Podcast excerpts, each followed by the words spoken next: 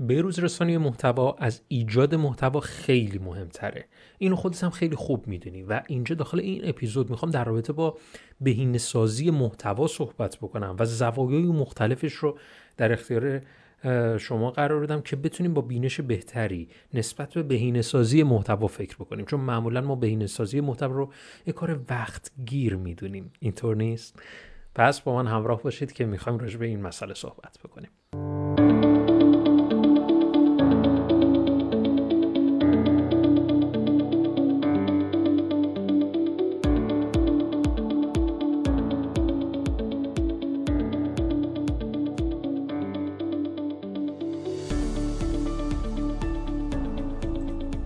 می‌دونی چرا بهینه سازی محتوا کار سختیه؟ چون که نمی‌خوایم تو عمق ماجرا بریم. عمق ماجرا رفتن رو همون اطلاعاتی می‌دونیم که الان در حال حاضر داریم. عمق رو همون جایی می‌دونیم که هستیم. که اینگونه نیست. ما وقتی که راجع به محتوا صحبت می‌کنیم یعنی ته نداره. یعنی اون جایی که هستی فکر می‌کنی دیگه آخرش آخرش نیست. تهش رو باید پیدا کنی و تهش هم هیچ وقت نمی‌تونیم مشخص بکنیم که اینجا دیگه تهشه. وقتی که شما از یه پله میری پله بعد احساس رضایت می‌کنی. ولی اگر در همون پله هستی و میگی خب اینجا من هستم و جام خوبه بعد از اینکه بعد از حالا اگر بخوایم در محتوا توصیفش بکنیم خودمون رو راضی نگه میداریم. میگیم که خب همه اطلاعات لازم رو دادم دیگه.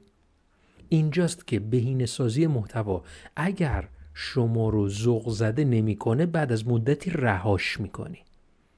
پس اینجا مچ خودمون رو باید بگیریم.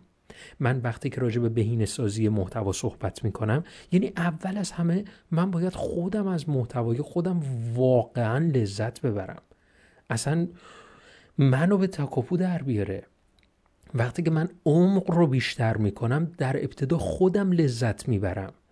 پس اینجاست که بهینه سازی محتوا ارتباط مستقیمی پیدا می‌کنه با چیزی که با اطلاعاتی که با جذابیت محتوایی که اول برای خودم باید سخت بکنه و بعدش بریم سراغ مخاطب. دیدین؟ میگن برای بهینه سازی محتوا اگر حالا مثلا محتوای مربوط به مقالات باشه. برو کلمات کلیدی جدیدی رو پیدا بکن و بعدش مثلا اون سفر رو با کلمات کلیدی جدیدتر بهینه سازی بکن. اوکی دست درد نکنه. ولی چالشش اینجاست که وقتی که شما کلمات کلیدی جدید رو پیدا می‌کنی حال و حوصله نوشتن در رابطه با اون کلمه رو نداری. اگر تا به حال بین سازی رو انجام داده باشی متوجه این مسئله میشی. ولی اگر پیدا کردن کلمات کلیدی رو اولویت اول بدونی. ولی بعد از اون اون چیزی که فکر می‌کنی صحیح هست رو کنار بذاری و بری دنبال یه مقدار مسائل جدیدتر اون وقت می‌تونی یه مقدار جذابیت برای خودت داشته باشی. بذار یه مثال واضح بگم. مثلا در زمینه ما در نظر داشتیم یکی از صفحات سایت رو که مربوط به آموزش email marketing بود بهینه سازیش بکنیم. و بعدش من جستجو کردم کلماتی کلیدی که بیشتر افراد جستجو می‌کنن برای اون صفحه رو به صورت مکمل استخراج بکنم. و بعدش می‌خواستم محتوای اون قسمت رو بهینه سازی بکنم. و بعد گفتم که خب بذار آخه چون که من می‌دونم اون کلمه که جستجو کردم پاسخش چیه پاسخ اون رو دادن خیلی منو جذاب خیلی برای من جذابیت نداشت. تصمیمی که گرفتم این بود که گفتم بیایم مثلا اون مسئله رو با NLP تلفیقش بکنم ببینم چی میشه. حالا دو تا موضوع کاملا متفاوت. ولی گفتم بذار فعلا بنویسم ببینم چی عذاب در میاد. چی میشه؟ من باید برم چه چیزی رو کشف بکنم با دو تا موضوع متضادی که اصلا به هم ربطی ندارن؟ اصلا من می‌تونم این کار رو انجام بدم؟ شروع به نوشتن کردم. و بعد دیدم نه. جذاب شد برای خودم. قشنگ شد. دوست داشتم ادامهش بدم. دوست داشتم خیلی بیشتر بنویسم. دوست داشتم بیشتر در رابطه با این موضوع با افراد صحبت بکنم.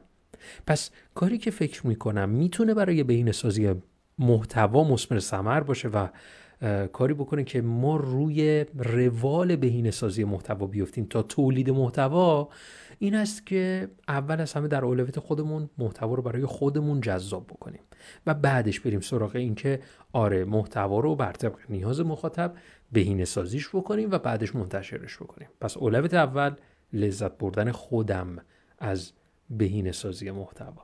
امیدوارم از این پادکست لذت برده باشی. این پادکست رو حتما برای دوستان ارسال بکن. و حتما من نظراتت رو درون این صفحه می‌بینم. شما دارید به پادکست های digital marketing خط یک گوش می‌کنید. من علی اکبر فرش هستم. خوشحالم که تا اینجای پادکست رو گوش دادید. تا پادکست بعد فعلا خدا نگهدارتون باشه.